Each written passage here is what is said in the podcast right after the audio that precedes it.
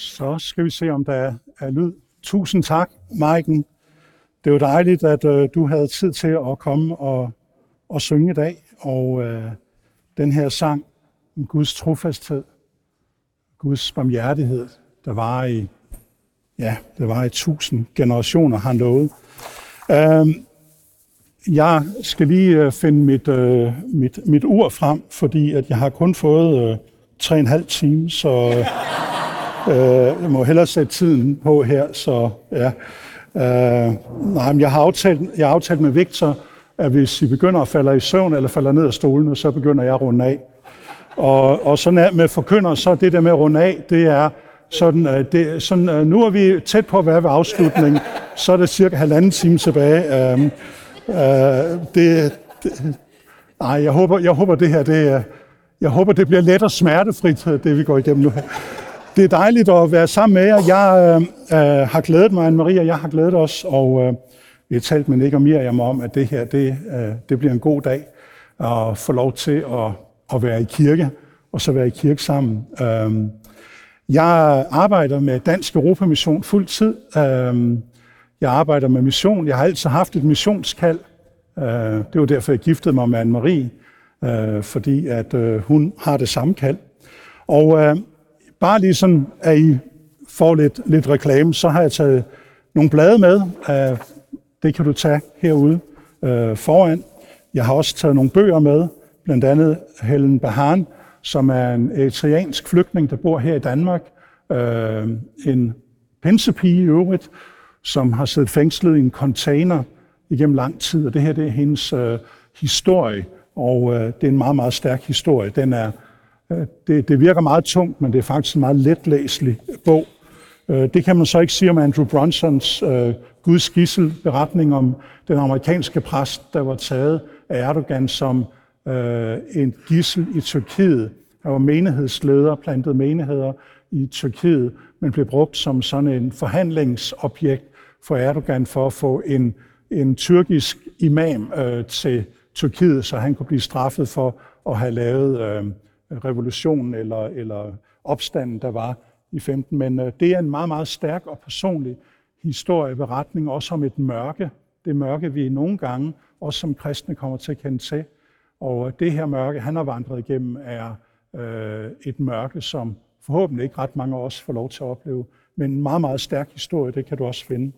Så øh, har jeg taget et, øh, et arbejdshæfte med her, som hedder Venskab Først, fordi en af de ting, jeg er involveret i, er at skabe øh, en interesse blandt kristne til at blive venner med muslimer. Og øh, Venskab Først er et øh, materiale, der er blevet oversat fra engelsk og blevet afprøvet i England, øh, og hvor at i tusinder af kristne begyndt at finde måder, hvorpå de kan skabe relationer til deres muslimske naboer, studiekammerater. Og faktisk så er det en del af et kursus, som øh, I sikkert kommer til at høre mere om, fordi at jeg kommer til at afholde nogle af de her kurser øh, her. Men det kan du også finde derude. Så jeg tager en bibellæsplan med. Jeg har også taget min bibel med. God kombination. Kan du lægge din bibellæsplan her i, og så kan du blære dig over for dine venner, når du tager den frem og siger, ligesom, jeg har udfyldt den her øh, men altså, du skal læse, inden du udfylder. Det er ikke øh, på den anden måde der. Godt. Nu ikke flere reklamer. Nu skal vi øh, i gang. Og jeg har lyst til bare lige at ganske kort introducere Dansk Europamission, hvad det er. Og jeg har en aftale nede ved pulten her, at jeg siger, jeg siger skift. Øh, og det her, det er, det er en god start. Tak. Øh, og vi arbejder med forfulgte kristne, øh, og evangeliet til alle. Og hvad betyder det? Jo, det betyder, at vi går på to ben. Øh, og de, øh, det ene ben, som vi går på, det er de mennesker, som øh, bliver kaldt de forfulgte kristne. Og det med at være forfulgt, har vi sådan et meget dramatisk billede af, at det er sikkert, at man bliver slået ihjel for sin tro. Det er der også nogen, der gør. Der er cirka 80.000 kristne, som øh, har oplevet at miste livet i øh, 2020. Det er der, vi har en statistik fra. Vi ved også, at øh, der er mange kristne, der oplever andre former for øh, forfølgelse. Jeg er nødt til lige at sige til dig, som er gift og mand, Øh, øh, det med at være gift og være mand i et ægteskab, det betyder ikke, at du er forfulgt. Okay, så har vi fået den på plads. Øh, men øh, det kan være lige fra chikane, og det er typisk i familien, at du bliver chikaneret. Det kan være, at du bliver gjort øh, afløs. Det er diskrimination. Det kan være diskrimination på arbejdsmarkedet, at du ikke kan få et job, fordi at du har konverteret fra en anden tro til kristendommen. Og, og så kan det jo selvfølgelig være, at du bliver fængslet, og du bliver udsat for forfærdelige ting. Dansk Europamission blev startet op af en pinsepræst, H.K. Øh, Nærskov, og Dansk Europamission hed forresten ikke til at starte med Dansk Europamission. Det hed Pinsevækkelsens Europamission. Og øh, så øh, blev det her øh, projekt, som øh, bredte sig ud i landet, fordi at det, man fik fokus på, det var dem, der aldrig havde hørt evangeliet, og de kristne, der blev forfulgt, hvorhen jo, i Østeuropa. Så øh, i Østeuropa, vi kan prøve at se den næste slide, der arbejdede Dansk Europamission indtil 1991, hvor øh, jerntæppet forsvandt, og for dem af jer, der måske ikke er bekendt med det er, så var det jo det kommunistiske regime, der var totalitært, der var styret af Sovjetunionen, hvor at, øh, det var øh, skyggeregeringer, der sad i de enkelte lande, og der i grunden ikke havde ret meget at sige, hvis ikke at øh, Rusland eller Sovjetunionens ledere mente det samme. Og der, der begyndte man at arbejde blandt de forfulgte kristne og deres kirker. Der var i, i stort antal kristne præster, der forsvandt. Der er i tusindvis af ortodoxe præster, som er blevet henrettet igennem kommunismens tid, og det samme skete også for de evangeliske kristne. Så har vi arbejdet med at uddanne og støtte præster til at få teologisk træning og til at blive øh, ledere. Vi har arbejdet med bibeloversættelse. Øh, for eksempel den ukrainske børnebibel er en, som vi har været med til at oversætte. Og når vi så siger, hvad vi har gjort, så har vi aldrig gjort det alene, fordi der er ingen organisationer, der er heller ingen kirke, der kan gøre det her selv. Det er et stort vi. Det er hundrede af menigheder, det er andre organisationer, som i samarbejde er med til at gøre det her. Så har man i hemmelighed øh, forberedt, at jerntæppet det skulle falde. Og da jerntæppet faldt, så gjorde man det, at man trykkede på knappen til at begynde at spytte bibler ud i 10.000 vis på alle mulige forskellige sprog, som man havde fået oversat øh, fra 1964 op til 91. Og øh, det væltede ind med missionærer ind i Østeuropa, og øh, Østeuropa blev evangeliseret. Dem, der aldrig havde hørt evangeliet, hørte evangeliet, og vi kan ikke længere tale om Østeuropa som et unået område i verden. Nu er der selvfølgelig en situation i Ukraine, og vi stoppede som sagt med at arbejde i Østeuropa. Men vores gamle partner i Ukraine kaldte os tilbage, da krigen brød ud. Og gammel kærlighed ruster som sagt ikke. Så øh, vi er tilbage i Ukraine øh, for en tid, og øh, vi kan tage øh, og se på det her. Og sammen med vores partner der, så øh, har vi 600 kristne frivillige i menigheder, som deler nødhjælp ud til de aller øh, øh, værste fattigdomstilfælde, der er i landet. Og der, hvor de gør det, det er ude på frontlinjerne. Det er der, hvor at det er allersværest. Der er der frivillige kristne, som tager ud for at hjælpe dem. Og de i deres pakker, så har de bibler, de har børnebibel med, de har mad, de har fornødenheder, de har medicin, og så har de sjælesorg. Og så er de forbøn. Og så beder de for de syge, og de bliver ved familierne, øh, indtil de oplever, at familierne også oplever, at øh, Gud faktisk har omsorg for dem.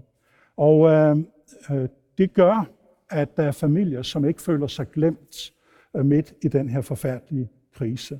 Så hvordan er det egentlig, det ser ud der i Østeuropa i dag? Det kan vi prøve at se på den næste slide. Som sagt, så er kirken i Østeuropa i dag er meget stærk. Faktisk de evangeliske kristne øh, er større i antal, end, øh, end man måske går og regner med, fordi at vi har ikke hørt så meget om dem. Øh, Østeuropa har oplevet vækkelser, og kirken er i stand til at multiplicere sig selv.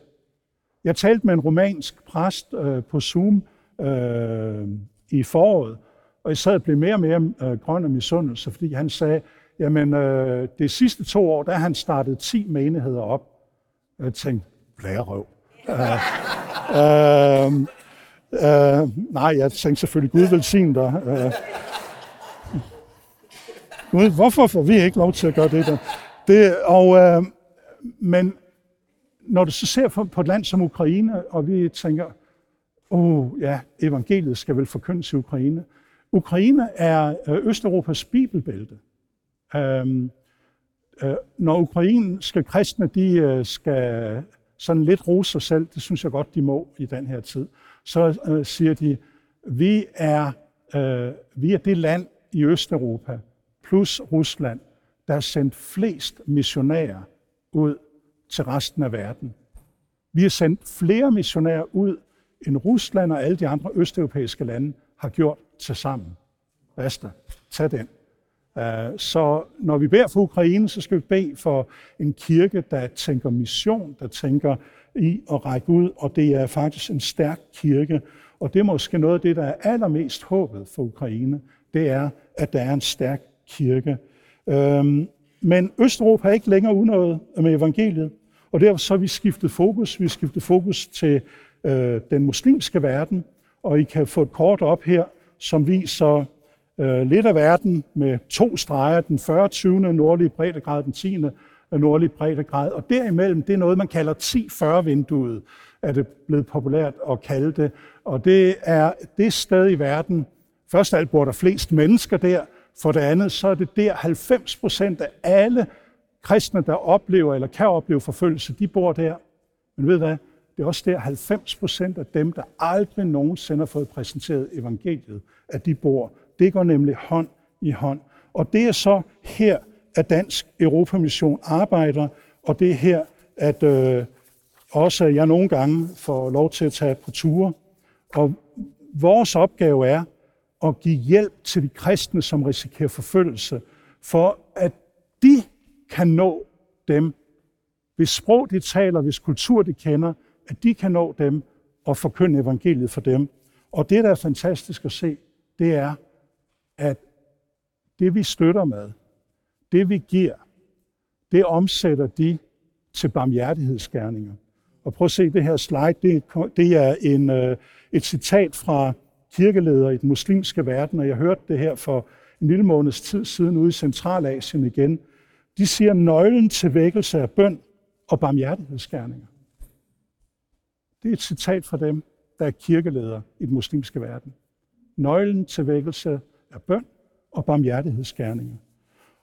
Måske er det noget, vi kan lære noget af. Fordi, øj, hvor er der mange mennesker, som ikke har hørt evangeliet, også i vores by. Og øh, jeg vil gerne tale lidt mere om det her med at elske dem, som vi er sværest ved at elske. Om at elske de uelskelige. Og øh, jeg ved ikke, om du nogensinde har tænkt på, om der er nogen, du, øh, du ikke kan, ikke kan ligesom sammen med. Øh, jeg har jeg har troet, at det, der, jamen jeg, kan, jeg kan jo med alle mennesker. Altså, jeg kan sådan set lide alle folk. Uh, og så har jeg siddet der og fedtet over for Gud og sagt, at uh, jamen, der er jo ikke nogen, som uh, jeg ikke kan lide. Og så kommer Helligånden og visker mig i øret. Hvad med og ham og hende og det, du tænkte? Og så sagde du også noget en gang om den der person. Oh, okay Gud, jeg har lang vej nu, hvis jeg skal lære at elske. Og sådan har det også været for israelitterne. Jeg tror, israelitterne kunne elske alle mennesker, der var omkring dem. Det tror jeg ikke. Altså, de var jo fjender, dem der var omkring dem. Og øh, prøv en gang at se her et, et skriftsted i Esajas bog øh, 2, vers 3. Det er simpelthen et udsagn, som, som israelitterne, som jøderne har haft der. Kom, lad os drage op til Herrens hus.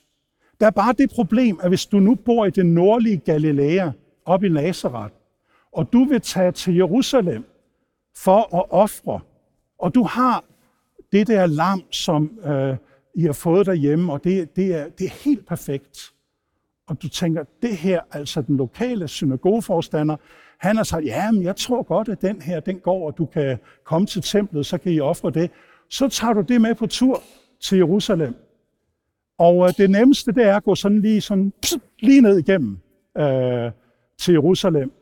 Der er bare det der, der bor de der samaritanere. De der, åh, dem vi ikke kan lide. Altså de der fremmede, der er underlige, de spiser mærkelig mad for meget hvidløg. Øh, dem, som tror anderledes end os. Puh, vi rejser turen udenom, så i stedet for at kunne gøre det med 125 km, så er det i hvert fald 200 km. Og det, de fleste, de valgte simpelthen at gøre det. Gå en stor bue udenom. Og jeg oplever desværre også, at, at øh, der er mange kristne, der går en stor bue udenom dem, som man har det sværest med. Det kan være den hjemløse på gaden. Det kan være muslimen, den fremmede, hende med tørklædet. Øh, og her der står der om, at med Herrens hus, der skal det være sådan, at alle folkeslag skal strømme dertil. Talrige folk skal drage afsted og sige, kom lad os drage op til Herrens bjerg, til Jakobs Guds hus. Han skal vise os sine veje, og vi vil gå på hans stier, for belæring udgår fra Sion, og Herrens ord fra Jerusalem, står der. Så det her med at gå op til Herrens bjerg, så går du på vej, du kommer til Jerusalem. Det er højtid. Og øh, det er ikke sådan som at, som at gå en, en mørk aften øh, et eller andet, en øde gade i København. Nej, der har bare været proppet med mennesker. Der har været i 10.000 vis, 100.000 vis af mennesker, der har været samlet i Jerusalem. Og der går du med, øh, med lammet, med fåret der, du gerne vil ofre, du skal op, du skal have det vasket først, og du skal selv igennem rituel vask, og så skal du op, og så skal du have præsterne til at godkende den her øh, skabning der. Og det er gået godt indtil nu. Indtil sådan kort før du når op til templet, så kommer du forbi en mand, der går med en bunke kvæs. Og han går med det her bunke kvæs, og øh, så er der lige en pind, der stikker for langt ud og rammer foråret i øjet. Og du tager, øh, foråret det siger, Bæh! Øh, altså prøv at sætte fingeren i øjet på din nabo nu og hør, hvad de siger. Øh, de vil sige som et får nemlig. Nej, så det som der skete, det var, at det her får, det var ikke længere, det var ikke længere perfekt. Så de har sikkert nede det i øjet og prøvet at få det til at se normalt ud, og, øh, og så har de kommet op, og så har de bare sagt, du er ikke væk. Du kan godt forestille dig, at der er ikke for mange mennesker, der skal komme og klage over, at øh, øh, altså, altså, vi skal også tænke lidt på os. Os, der er brugere af menigheden. Altså, altså det, det, det behøver ikke at være så besværligt. Og det var, det har de tænkt, det var glimrende. Så vi indfører en regel om, at man kan købe det, man vil ofre, kan man købe op på, øh, ved templet, øh, i, øh, i, ved, i søjlegangene, så kan vi gøre det der. Og det blev rigtig, rigtig populært. Det blev så populært, at man begyndte at flytte det ud, længere ud øh, på den gård, der var der. Og øh, her har du et billede af, af templet, det er det næste billede her. Øhm, og øh, det her område her, I kan godt se, der er jo rigeligt med plads herover til venstre og herover til højre. Og lad os prøve at se det næste billede, øh, jeg tror, vi har af, af templet der. Fordi at øh, der er et billede mere. Øhm, nu venter vi selvfølgelig alle sammen i spænding og ser her. Men, og det er fordi, at jeg laver kluder i mine papirer, men, men det er jo det her, det vil bare lige vise jer. De der, de der steder, de blev kaldt for hedningernes foregård. Altså, prøv lige at smage på det der. Hedning, hed, hedningernes foregård. Det er da fuldstændig lige meget, altså. Hedninger, det var vel sådan nogen som de der samaritaner, vi ikke gider møde, og, og muslimerne, vi ikke gider møde. Ah, dem er der nok ikke så mange, der har en interesse i at komme i Herrens hus, så lad os sprede os lidt, og det gjorde de. Så det her er vi nu, og jeg takker til PowerPointen, fordi I vil hjælpe mig med at rode rundt i mine egne papirer her. Øhm, men det er her, vi så lander i Markus evangeliet 11, og øhm, der skal vi prøve at læse om, øh, om en beretning, som I alle sammen kender, der tog, det starter jo palme søndag. Jesus blev hyldet som konge, og øh, han øh, går næste dag med hans disciple fra Betania, står der, og så blev Jesus sulten. Øh, det har jeg sagt til min kone mange gange. Og Jesus, han blev også sulten. Og jeg har også sagt til min kone, mænd kan også have følelser. Sult øhm, og da han på lang afstand fik øje på et fintræ med blade, så gik han hen for at se, om han kunne finde noget på det. Men da han kom hen til det, så fandt han ikke andet end blade, fordi det ikke var fintid. Ah, prøv lige at vente lidt. Det her det er Guds egen søn. Altså Gud selv går hen for at tjekke, fine træ, fine blade, men ingen frugt. Og øh, så siger han til det, aldrig mere i evighed skal nogen spise frugt øh, af dig. Og det hørte hans disciple. Tænk, Jesus, du har godt nok fået det forkerte ben ud af sengen, var? Altså, at du, at øh, du altså, stakkels fintræ. Ej, altså, nu må vi bede om noget rimelighed. Altså, øh, altså, det er jo ikke fintid, det er jo først senere hen på året. Og, altså, ah, nu må vi også være lidt rimelige, ikke? Og ja, men jeg har, også, jeg har også kun været en kristen i 50 år, og øh, ah, nu må du være lidt rimelig, at øh, du kan ikke forvente bare sådan uden videre, at der er frugt i mit liv, vel? Eller kan jeg? Og så står der videre, at de kom til Jerusalem. Han gik ind på tempelpladsen, og så begyndte han at jage dem ud, som solgte og købte der. Kan I huske, det var de her, der i hedningernes forgård. Og han væltede vekselerende spore og duhandlernes bænke, og han tillod ikke nogen at bære deres varer over tempelpladsen. Jamen, jeg skal jo bare lige herover. Jamen, jeg, jeg skal jo lige nå at gøre det her. Han belærte dem og sagde, står der ikke skrevet, mit hus skal kaldes et bedehus for alle folkeslagene. Men I har gjort det til en røverkugle. Og det hørte ud ypperste præsterne og de skriftkloge. De pynsede på, hvordan de kunne få ryddet ham af vejen. De var nemlig bange for ham, for hele folkeskaren blev slået for undring over hans lære. Og hvad er det, Jesus han gør her? Jo, Jesus han kommer faktisk, så det er årsagen til, at de begynder at planlægge at slå ham ihjel, der. han kommer og siger, det er over. Templets historie er forbi, fordi der vil komme en dag, hvor at, da han dør på korset, så brydes det tabe det forhæng, der var ind til det allerhelligste, så brydes det, og det er Kristus, der bliver vejen, der er sandheden og livet, der kan bringe alle mennesker ind i det allerhelligste, i nærværet med Gud. Det er ham alene, der kan gøre det. Det kan religion ikke gøre. Øhm, men det kan Jesus. Og det frygtede de. Og det var det, de hørte. Han gjorde op med templet. Og det, der, det, der er interessant, det er, at øh, der er et skriftsted også, så jeg tror, jeg har det på en slide her, i øh, 1. Korinther brev. Der siger Paulus, ved I ikke, ved I ikke, at I er Guds tempel, og Helligånden bor i jer? Jeg ved ikke, hvordan du har plejer at læse det her vers. Øh, jeg hører mange kristne sige, ja, jeg er tempel for Helligånden. Helligånden. Det er ikke det, Paulus siger. I er. I er. Der er noget, vi kan være sammen. Jo, Helligånden bor i dig, men hvis du skal være en del af templet, så skal du være en del af fællesskabet. Hvis du skal være en del af, af det, som Gud vil, så har du brug for at være knyttet ind i et fællesskab. Så, så er det en vid ting. Så er det os. Så er det ikke ham derovre, der har en tjeneste. Nej, det er os, der har en tjeneste. Det er os, der tjener sammen. Det er os, der skal lykkes i at gøre alt det, øh, som, øh, som Herren han kalder os til at gøre. Og det er her, at billedet med hedningernes foregår kommer ind i billedet. Fordi at Jesus gjorde ikke bare op med templet, men han gjorde også op med, at det tempel, som han jo efterhånden, hans disciple vil begynde at forstå, at det er jo os. Det er os, der er menigheden. Der er også en hedningernes foregår i vores liv. Der er også et sted, hvor der skal være plads til dem, der er anderledes tænkende og troende end os. Og hvor at de kan komme ind i Guds nærvær.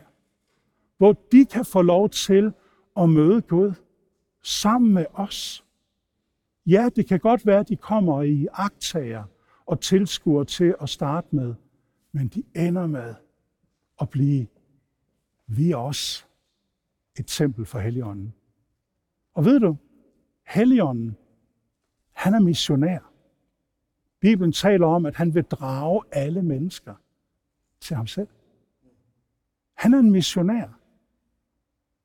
Og du er missionær, for han bor i dig. Og vi er missionærer, fordi han bor i os. Så du kan gå hjem og skrive på dit CV, hvis du følger Jesus, at du er missionær. Det må du godt.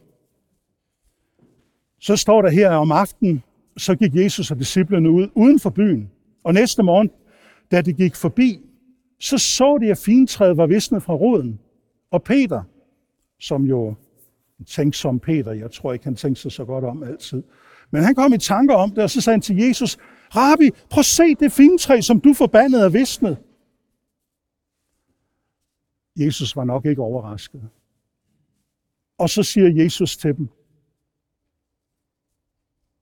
tro på Gud. Det var da i grunden lidt en mærkelig ting at sige. Altså fintræet visner han, nu siger han, tro på Gud. For sandelig siger jeg, når han siger sandelig, så er det altså, det her, det er vigtigt. Og det er virkelig sandt, det jeg siger. Det er, det er simpelthen grundlæggende øh, viden for os alle sammen.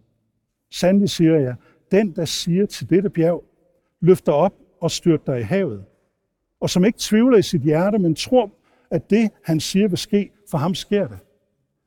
Og det forklarer jo i grunden ret godt meget om os danskere. Ikke? Altså, der er ikke ret mange bjerge tilbage i vores land, altså. Så øh, vi kan takke Gud for forfædrene, at, øh, at de har jo virkelig kastet hvad end der har... Nej, det er nok ikke det, det betyder, men, men øh, Jesus han taler faktisk ikke om bjerge som sådan, vel? Han taler om dette bjerg. Dette bjerg. Hvad, hvad for et bjerg har det været? Det har været tempelbjerget. Vi læste om i Herrens bjerg. Kom, lad os drage op til Herrens bjerg. Og i folkemunden, så var det her udtrykket bjerget. Alle vidste, hvad bjerget det var. Det var selvfølgelig Jerusalem. Det var templet. Og så siger han, løfter op, og så kaster i havet. Amen. Jesus, det synes jeg ikke er fair. For hvad med dem, der ikke kan svømme? Altså, hallo? Altså, dem, der ikke kan svømme, der bliver smidt i havet, altså, de drukner vel, altså. Hvad, hvad, det kunne måske være, at han ikke mener det fysiske hav. Hvad kunne han dog mene? I folkemunden, både på arabisk og på hebraisk, der, der, der taler man om folkehavet. Om havet af, af nationerne. Og Jesus siger faktisk, menigheden i tempel, tænk at kunne sige, løfter op og kaster ud blandt nationerne. Derud. Og da Jesus, inden han farer til himlen, giver os vores mandat og eksistensberettigelse, så siger han, mig er givet al magt i himlen og på jorden. Gå derfor ud og gør alle folkeslagene til mine disciple. Det I døber dem i faderen til søndens og i Helligåndens navn. Og lærer dem og adlyde alt det, som jeg har befalet jer, os. Og så siger han, se, jeg er med jer alle dage, ind til verdens ende. Så Jesus vil noget med templet, med dig og mig, med menigheden og nationerne. Og vi kan bare kigge ud i vores by, på vejen herhen, på vej på arbejde i morgen, så du møde mennesker, der repræsenterer nationer, der aldrig nogensinde har hørt evangeliet. Jeg tror, at vi er i en tid, hvor når vi beder om vækkelse, så skal vi begynde at bede om en missionsvækkelse. Vi har bedt og bedt, men lad os begynde at bede om, at Gud vil vække vores hjerter til at se, hvad er det egentlig, vi skal gøre. Og noget af det, øh, jeg har lyst til at dele med jer, og nu kommer det der med til slut, men I skal ikke tro, at det er færdigt nu, for det er det nemlig slet ikke, okay? Øhm, det er en beretning, som I finder i, øh, i første Mosebog, øh, kapitel 16, og øh, den vil jeg rigtig gerne øh, dele med jer her. Øh, I den her beretning, der møder vi Hagar øhm, Hagar og Ismail. Det her billede, det er faktisk et maleri af Hagar, da hun sidder på vejen til Sjur. Hun er flygtet fra sin herskerinde. Det, der var sket, det var, at Abraham og Sara kunne ikke få børn. Abraham, han var en ældre herre på over 80, 85, 86 år, og Sara hun var også gammel. Og øh, Gud havde jo talt til Abraham om, at han skulle blive til et stort folk. Og øh, som når Gud taler stærkt til os, så kan vi ikke lade være med at dele det med andre. Og det gjorde han også. Han har delt det med, med folk omkring sig. Og Abraham, han var ikke hvem som helst. Han var måske en af jordens rigeste mennesker på det her tidspunkt. Så øhm, folk har jo tænkt, wow, hold da op. Og så er de blevet ældre og ældre og ældre, og ingen børn. Og her står den her gamle mand stadigvæk og siger, ja, en dag, så skal vi blive til et stort folk, mig og Sara. Ah, helt ærligt, kan vide, hvem der kommer til at arve efter Abraham. Og øh, Sara, hun har også hørt det her. Så hun får den her idé. Ved du hvad? Jeg har en brugsgenstand, som jeg tænker, det kan være, at vi kan bruge den. Og den brugsgenstand, det var Hagar. Hun var bare en slave, hun var en brugsting. Brug og smid væk. Det kan være, hun kan, hun kan føde en søn, at jeg kan få en søn ved hende. Og Abraham, han øh, gjorde det, at han lagde sig med hende, når hun blev gravid, Hagar. Og Hagar, hun er, som de fleste folk er i Mellemøsten, opportunistisk. Hun kunne bruge det her til noget. For pludselig så blev hun løftet op til at være ikke bare noget, men en hovedperson.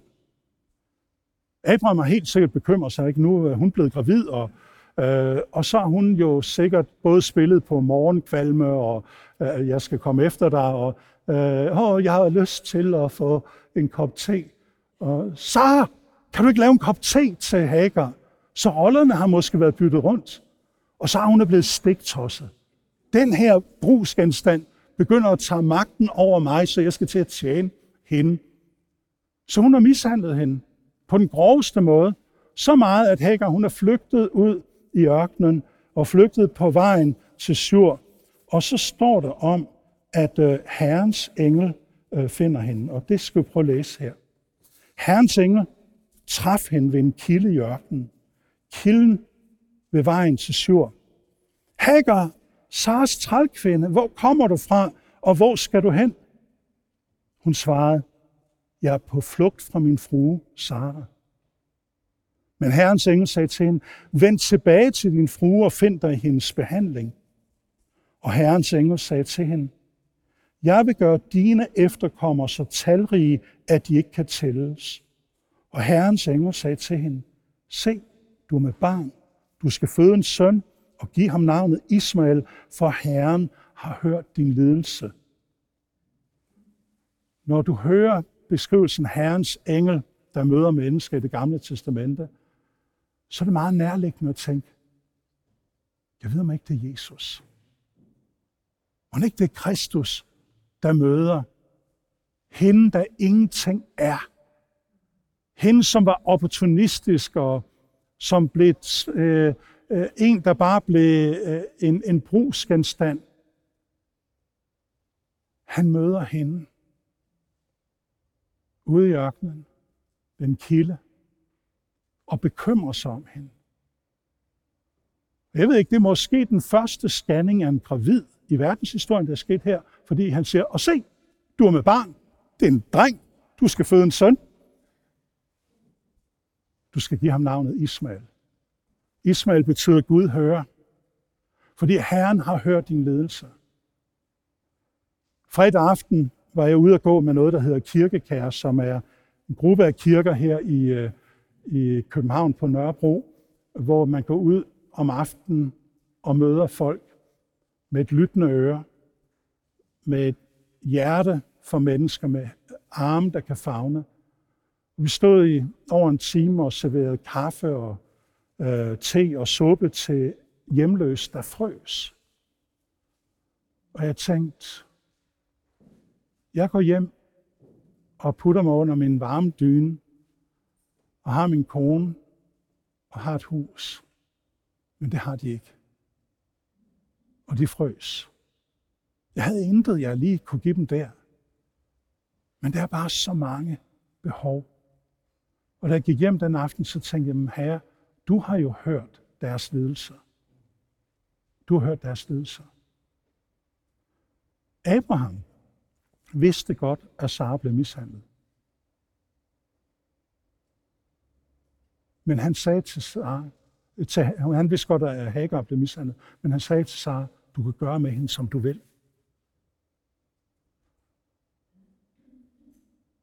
Er vi et sted, hvor vi siger om de mennesker, der er udsatte, der er svage, om den hjemløse? Det må regeringen finde ud af. Det må kommunen finde ud af. Det må det er der nogle andre, der må tage sig af. For så gør vi, som Abraham gjorde. Men Herren har hørt deres lidelser. Når vi læser videre her, så læser vi, at Herren, Hagar, kaldte Herren, som havde talt til hende, du er Gud, der ser. For hun tænkte, har jeg virkelig på dette sted set ham, der ser mig? Og derfor kalder man brønden Be'er Lahas Røg. Brønden, hvor den levende Gud ser mig. Og Ismael blev født. Sara bliver gravid, føder en søn.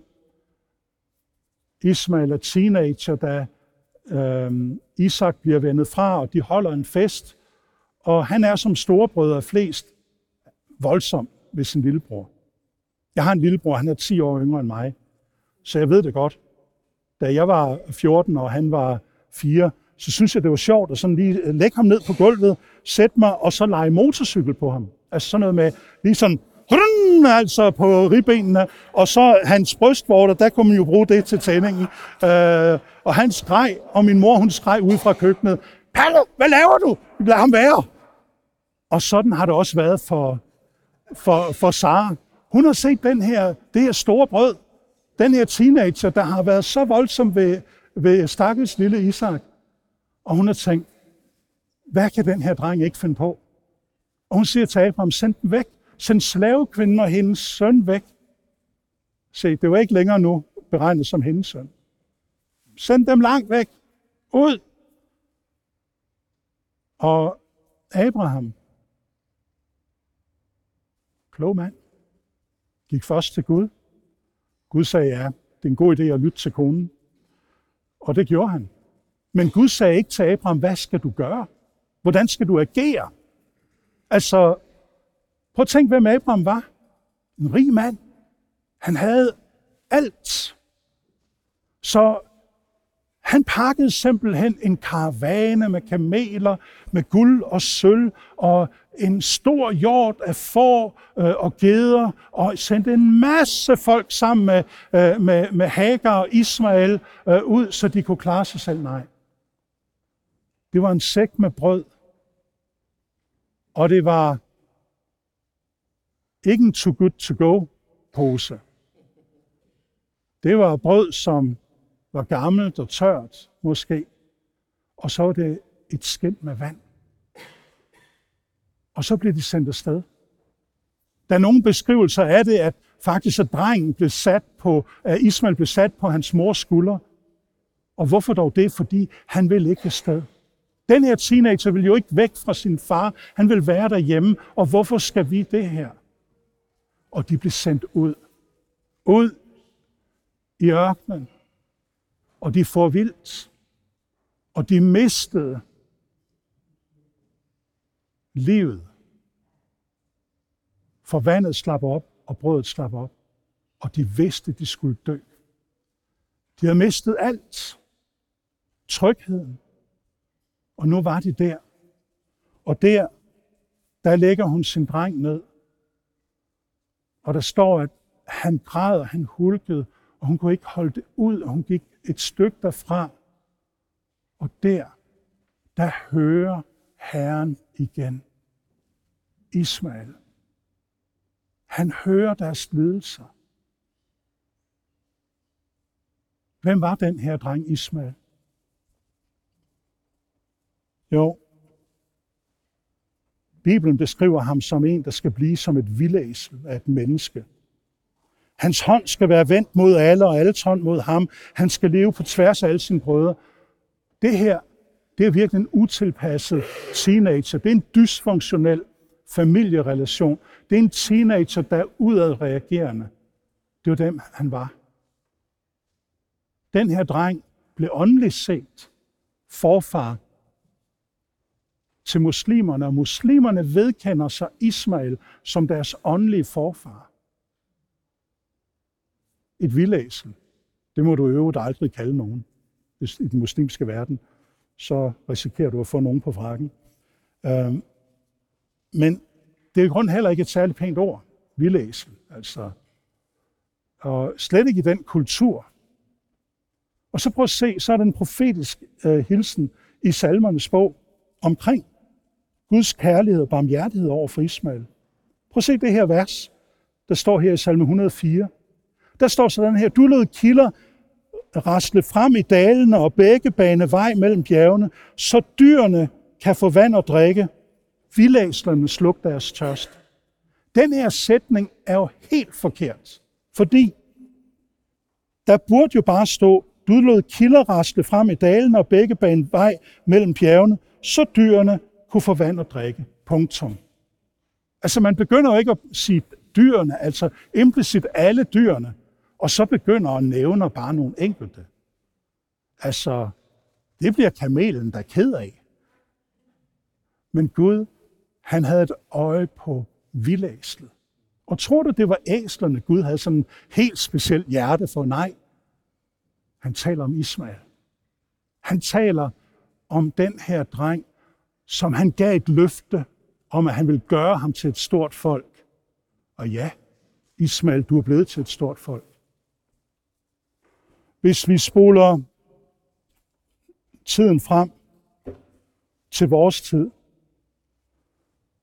så vil jeg slutte af med at fortælle en beretning om en kvinde, der hedder Khadija. Khadija var i Irak under den første golfkrig. Hendes mand var død under krigen. Hun var lige blevet mor.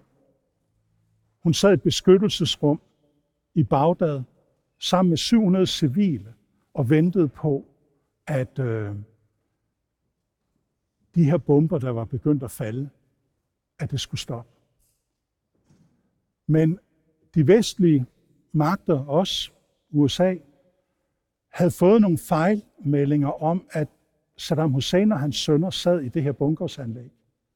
Så man sendte smartbomber ned og ramte ned i det her beskyttelsesanlæg. Og det hele det eksploderede. Og mirakuløst der overlever Khadija.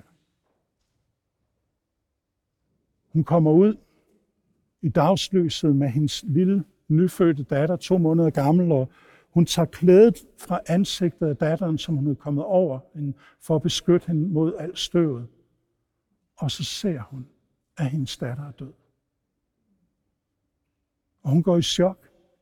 Hun lægger barnet ned, og så begynder hun at løbe, mens hun råber af sin lungens fulde hals. Åh Gud, åh Gud, åh Gud, åh Gud, hvor er du Gud? Og til sidst så sejner hun om af udmattelse. Og Khadija, hun fortæller, at der i det her inferno af krig, blandt et folk, som måske er svært for os at elske, der kom der en mand. Han var helt klædt i hvidt. Og han bøjer sig ned og omfavner hende og løfter hende op. Og mens han holder hende der, hun hulker, og hun kommer lidt mere til sig selv, så kigger hun ham ind i øjnene, og hun siger, jeg ser en kærlighed, jeg aldrig har set i mit liv før. Og en af hans hænder tør en tårer af hendes kind. Og da hun bemærker hans hånd, så ser hun en hånd, der er gennemboret. Som om han er såret. Og hun spørger, hvem er du? Og han siger, jeg er Jesus. Han fortæller hende, hvordan hun skal flygte til Jordan, og giver en besked om at søge kontakt med de kristne menigheder i Jordan. Og det gør hun. Og hun fortæller sin beretning til kirkerne i Amman. Hendes historie med mange andre historier ligesom hendes, ændrede menighedernes syn på, at der må være en plads i hedningernes forgård. Og vi må have sådan et sted i vores hjerter, i vores måde at tænke kirke og være kirke på, så de kan komme ind. Og de begyndte at række ud. Række ud til deres muslimske naboer, de irakiske flygtninge. Og en vækkelse brød ud blandt de irakiske flygtninge. Og i dag er i tusindvis af irakere kommet til tro på Jesus. Tænk, om Gud vil høre, hvad de har lidt. Men ved du hvad? Gud har hørt din ledelse. Gud har hørt dig og dit råb om hjælp. Og han er der. Han vil tørre din tårer væk. Han vil vejlede dig. Han vil vise dig vej igen. Det behøver ikke at ende her. Det kan ende med en helt anden historie, end den du kender i dag. Amen. Gud velsigne jer. Amen. Tak, Palle. Er det ikke vidunderligt at tænke på, at vi skal ikke længere end ud af døren herude, for at komme ud som missionærer. Verden har brug for Jesus Kristus.